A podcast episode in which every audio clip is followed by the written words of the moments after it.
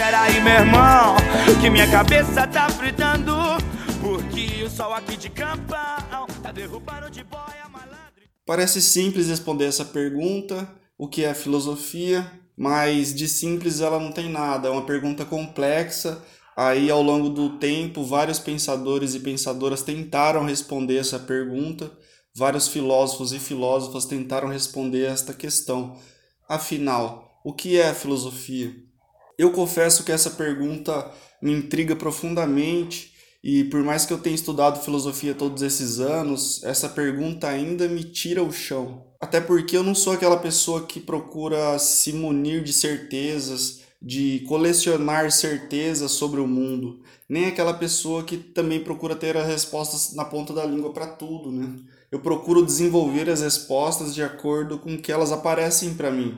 Então, toda vez que me perguntarem a respeito de determinado assunto, em épocas diferentes, provavelmente eu terei várias respostas para a mesma pergunta. Nunca vai ser igual.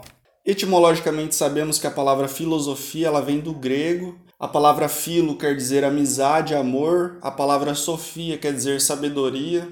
Ou seja, etimologicamente, a filosofia ela nasce de um amor à sabedoria. É bom lembrar que a palavra filosofia ela não é puro logos. Ou seja, não é pura razão.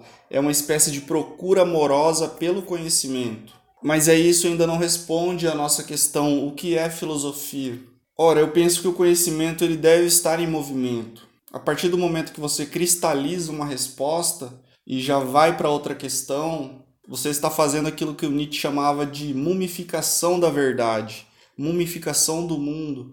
Ou seja, assim o conhecimento ele perde a sua fluidez, ele se petrifica, ele se torna múmia, ou seja, um dogma, né? Então, assim, o próprio Nietzsche é um filósofo que ele não cria conceitos para interpretar o mundo, ele tenta fazer isso através de imagens, através de aforismas. O Nietzsche ele consegue dar um movimento para a sua filosofia, né? Tanto é que toda vez que você lê um aforisma, passa um tempo, você lê ele de novo, você já pensa coisas que você não pensava, porque o aforisma dele ele não fixa, ele não prende num conceito, ele não tenta abarcar a realidade. Então, toda vez que você lê o Nietzsche, você vai ver coisas ali que você não enxergava antes. Então ele dá conta desse movimento em sua própria filosofia. Em Sócrates podemos ver isso também. O Sócrates ele não ficava no seu gabinete contemplando a si mesmo nem ao seu conhecimento. Não, ele filosofava em praça pública e ao criticar o saber dogmático, ele despertava as pessoas justamente para o movimento. Então era um conhecimento vivo que se apresentava ali. Quer dizer, ele não tinha as pré-definições. Justamente porque isso era construído durante os diálogos, né? Tem uma frase que é atribuída ao Sócrates, que é o só sei que nada sei, que quer dizer nada mais que isso. Realmente eu não sei aquilo que eu estou perguntando para você. Eu não tenho o conceito de justiça. A gente vai tentar buscar esse conceito juntos. Quer dizer, não é igual hoje, que eu tenho o meu conceito de justiça, eu tenho o meu conceito, e você traz o seu conceito de justiça, e a gente fica num embate, fica num ringue para tentar ver qual que é o melhor conceito de justiça. Não, o Sócrates ele tentava construir isso através do diálogo, né? Através desse conhecimento vivo que se sobressaía ali. Então a questão que é a filosofia ela é tão complicada e tão espinhosa que o Deleuze e o Félix Guattari, logo de cara na introdução do seu livro Que é a Filosofia, eles afirmam que talvez nós só possamos colocar essa questão tardiamente. Olha aí, quando chega a velhice, né? Antigamente se formulava essa questão de maneira muito artificial e abstrata, muito hermética. Eles vão dizer também que na juventude as pessoas estão com muita vontade de fazer filosofia e por isso mesmo elas vão tropeçar nessa questão, que parece ser uma questão simples, volto a dizer. Eu digo que essa pergunta o que é até obscena, porque ela tem esse lance que você acredita, né? Que você pode desnudar o mundo está aqui, você retira o véu do mundo para você poder saber o que é as coisas, né? Isso é uma pretensão quase obscena mesmo, porque pressupõe isso de você saber o que é de fato uma coisa. Então talvez o Félix e o Deleuze estejam certos. Eu não estou na velhice, mas eu estou colocando essa questão aqui no meu quarto, bem tranquilo, gravando esse áudio de cueca, meu tereré está aqui do lado. Mas eu ouso refletir sobre essa questão, né, já que eu estou nessa ação bem tranquila, bem discreta, e por isso eu vou tomar cuidado para tentar responder essa questão. O que é filosofia? Eu vou tentar responder ela da melhor maneira possível. Eu lembro de um pensamento do pensador Agostinho de Hipona, ele tentando fazer uma reflexão sobre o que é o tempo, ele diz: se ninguém me pergunta o que é o tempo, eu sei. Porém, se eu quiser explicar isto a alguém, eu já não sei. Ora, essa é a mesma coisa que passa na minha cabeça quando me perguntam o que é filosofia. Se ninguém me pergunta o que é filosofia, eu sei. Agora, se eu for tentar explicar para as pessoas que me perguntam, aí eu já não sei. Aí a gente tem que fazer esse diálogo, a gente tem que... Eu acho que não existe forma melhor de apresentar o que é a filosofia a não ser pelo filosofar. O Russell também tem uma concepção bastante semelhante. E eu me identifico muito com essa frase que eu vou ler aqui do Russell, porque ela explica tão bem aquilo que eu estou tentando dizer. A frase do Russell diz o seguinte: o que pretendo sob o título de filosofia, como fim e campo das minhas elaborações, sei-o, naturalmente, e contudo não o sei. Qual o pensador para quem na sua vida de filósofo a filosofia deixou de ser um enigma? Só os pensadores secundários que, na verdade, não se podem chamar filósofos estão contentes com as suas definições. Então aqui a frase do Russell é brilhante, ela consegue contemplar o que eu estou tentando dizer aqui, ou seja, a filosofia é e sempre vai ser um grande enigma. A gente não pode simplificar essa questão. E eu acho que desde os gregos era assim, era um enigma. Até mesmo por parte do Pitágoras, que foi o filósofo pré-socrático que batizou a filosofia. Pitágoras era mais que filósofo, era uma espécie de entidade em vida, era quase um deus para os seus discípulos, né? Ele era um ser místico e foi ele que batizou isso que chamamos de filosofia. Então, percebendo que os gregos eles gostavam de ser chamados de sábios, né? Só que o Pitágoras ele percebeu que quando você se chama sábio, se auto-intitula sábio, você pressupõe, você está partindo de um pressuposto de que você já detém toda a sabedoria, né? Então, ele, vendo tudo isso, ele percebeu que o termo filosofia contemplava melhor os filósofos, que eram aqueles que não possuíam a sabedoria, mas que estavam em busca, né? Eles tinham amor à sabedoria, ao conhecimento, mas sabendo que jamais iriam possuí-lo.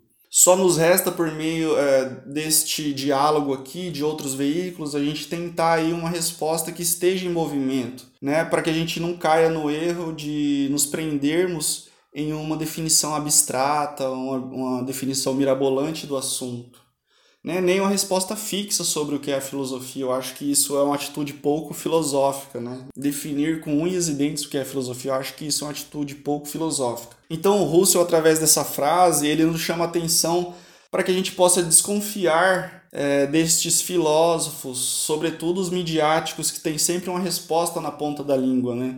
E que sempre estão contentes e satisfeitos com as suas próprias definições de mundo, né? Ou seja, eu nunca vi o Pondé ou o Carnal dizerem que não sabem determinados assuntos.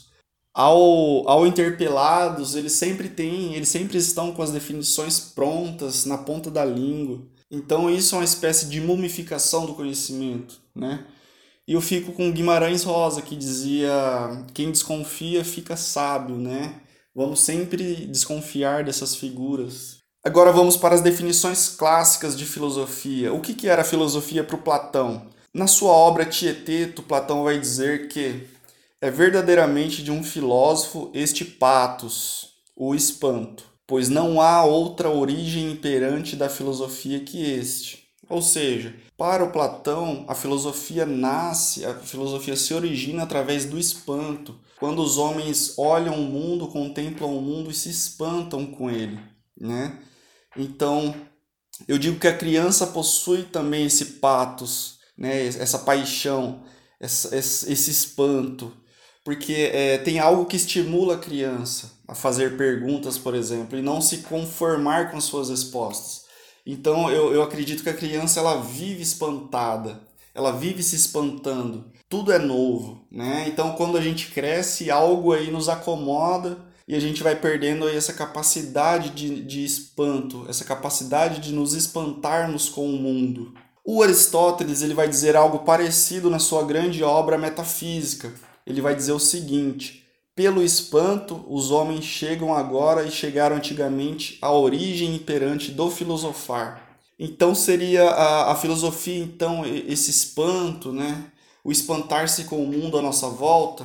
Seria muito superficial se a gente acreditasse que é somente isso, né? Somente essa definição que contempla aí a pergunta o que é a filosofia. Mas ainda não dá conta, porque senão tanto o Platão como o Aristóteles, eles simplesmente diriam: ah, um belo dia os homens se espantaram e criaram filosofia. Mas não foi simples assim. Esse espanto, o Heidegger vai explicar que é o pathos, que a gente traduz esse pathos por paixão, turbilhão afetivo, sentimentos. Mas o pathos também ele remonta a sofrer, a aguentar, né? Tem o termo patologia, vem aí desse prefixo, dessa palavra grega pathos, né? Que é sofrer, aguentar, suportar. Então, assim, o Heidegger vai dizer também que em casos mais ousados, esse pathos ele é traduzido por disposição. Quer dizer, assim, esse espanto ele é meio que uma disposição na qual e para a qual o ser doente se abre. Não é o ser doente, tá? É o ser do ente. Então, o espanto é essa disposição em meio à qual estava garantida para os filósofos gregos a correspondência entre o ser do ente. Era aquilo que ligava o ser ao ente. Tinha essa disposição de buscar essa ligação. Eu vou continuar aqui falando sobre esse espanto. Então, essa relação entre a filosofia e o espanto, ela vai ao encontro de uma frase do filósofo fenomenólogo francês Merleau-Ponty, que diz o seguinte: a verdadeira filosofia é reaprender a ver o mundo. Eu acho essa frase fascinante, porque contempla bem tudo isso que a gente está conversando até aqui. Quer dizer, a verdadeira filosofia é reaprender a ver o mundo. Eu acho isso bacana. Mas não basta. E para isso tem que ter disposição, né? Essa frase encaixou perfeitamente aqui. A verdadeira filosofia é você reaprender. Você está disposto a reaprender a ver o mundo. Quer dizer que o mundo que eu vou ver amanhã não é esse mesmo que eu estou pensando hoje aqui. Amanhã eu posso ter uma nova definição de filosofia, né? Que esteja em movimento, que contemple o próprio mundo, que é um mundo que está em movimento, né? Então, o tempo todo nós estamos tentando olhar para o mundo de um modo fixo, de um modo acabado, e o próprio mundo está em constante movimento. Então, não tem como um conceito que é fixo dar conta do movimento do mundo. Lembremos aí de Heráclito, de Éfeso. Uma pessoa jamais entra no mesmo rio duas vezes. Porque o rio já não é mais o mesmo, muito menos a pessoa que entrou nele. Então, a filosofia, ao meu entendimento, ela tende ao movimento, tende à busca do conhecimento com a certeza de que nunca vamos abarcá-lo completamente e nem dominá-lo de fato. Até o próprio Nietzsche fala o seguinte: até o conhecimento ele traça limites, né? Tem coisas que de fato eu não quero saber. Não tem como a pessoa saber a totalidade das coisas, senão ela teria consciência infinita, operando em velocidade infinita, fora do tempo, fora do espaço. E isso é fisicamente impossível, né? Então, por último, para não ficar muito extenso aqui o nosso podcast, eu gostaria de falar um pouco sobre o conceito de filosofia do Deleuze e do Félix Guattari, que é bem interessante.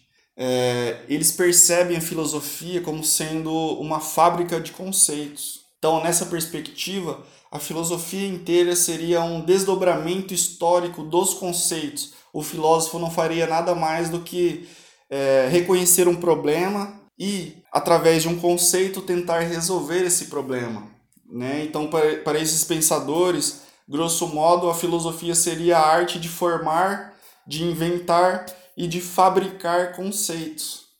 Ou melhor, a filosofia seria uma disciplina de formar conceitos. Então este livro aí é maravilhoso porque ele consegue dar movimento à pergunta o que é filosofia. Então esses pensadores, além de vislumbrar um conceito, eles fazem isso de diversos ângulos e variadas perspectivas. Mas o que é conceito? Ora, o conceito é algo vivo para esses pensadores, não é algo fechado, não é algo fixo. O conceito não é simples também. O conceito seria uma espécie de ferramenta que opera e é criado quando existe um problema, né? Ou seja, os filósofos eles criam um conceito para uma realidade determinada, por exemplo, a vida, a existência, a política, a ética, a moral, e ele encontra novas maneiras de resolver as velhas questões, né? Resolver esses problemas, criando novos conceitos. Ou seja, porque os filósofos, grosso modo, eles pensam através de conceito. Por isso que é diferente de uma crítica, por exemplo. Todo mundo pode ter um senso crítico. Agora, somente pessoas que dominam a técnica do filosofar, eles conseguem pensar mediante os conceitos, pensar de uma maneira mais filosófica, né? Então tem essa diferença entre o pensamento crítico e o pensamento filosófico. Então é isso, gente.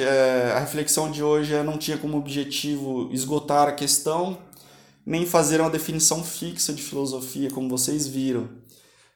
Mas o objetivo era de refletir as diversas maneiras e de se perceber a filosofia enquanto movimento. Já vimos que pensar sobre o que é filosofia é uma questão aberta e que, pelo jeito, está longe de chegarmos a uma única resposta para essa questão. Tanto é que cada filósofo vai ter a sua definição de filosofia, né? Então, cada filósofo ele vai ter um modo, vai ter um pensamento do que é a filosofia.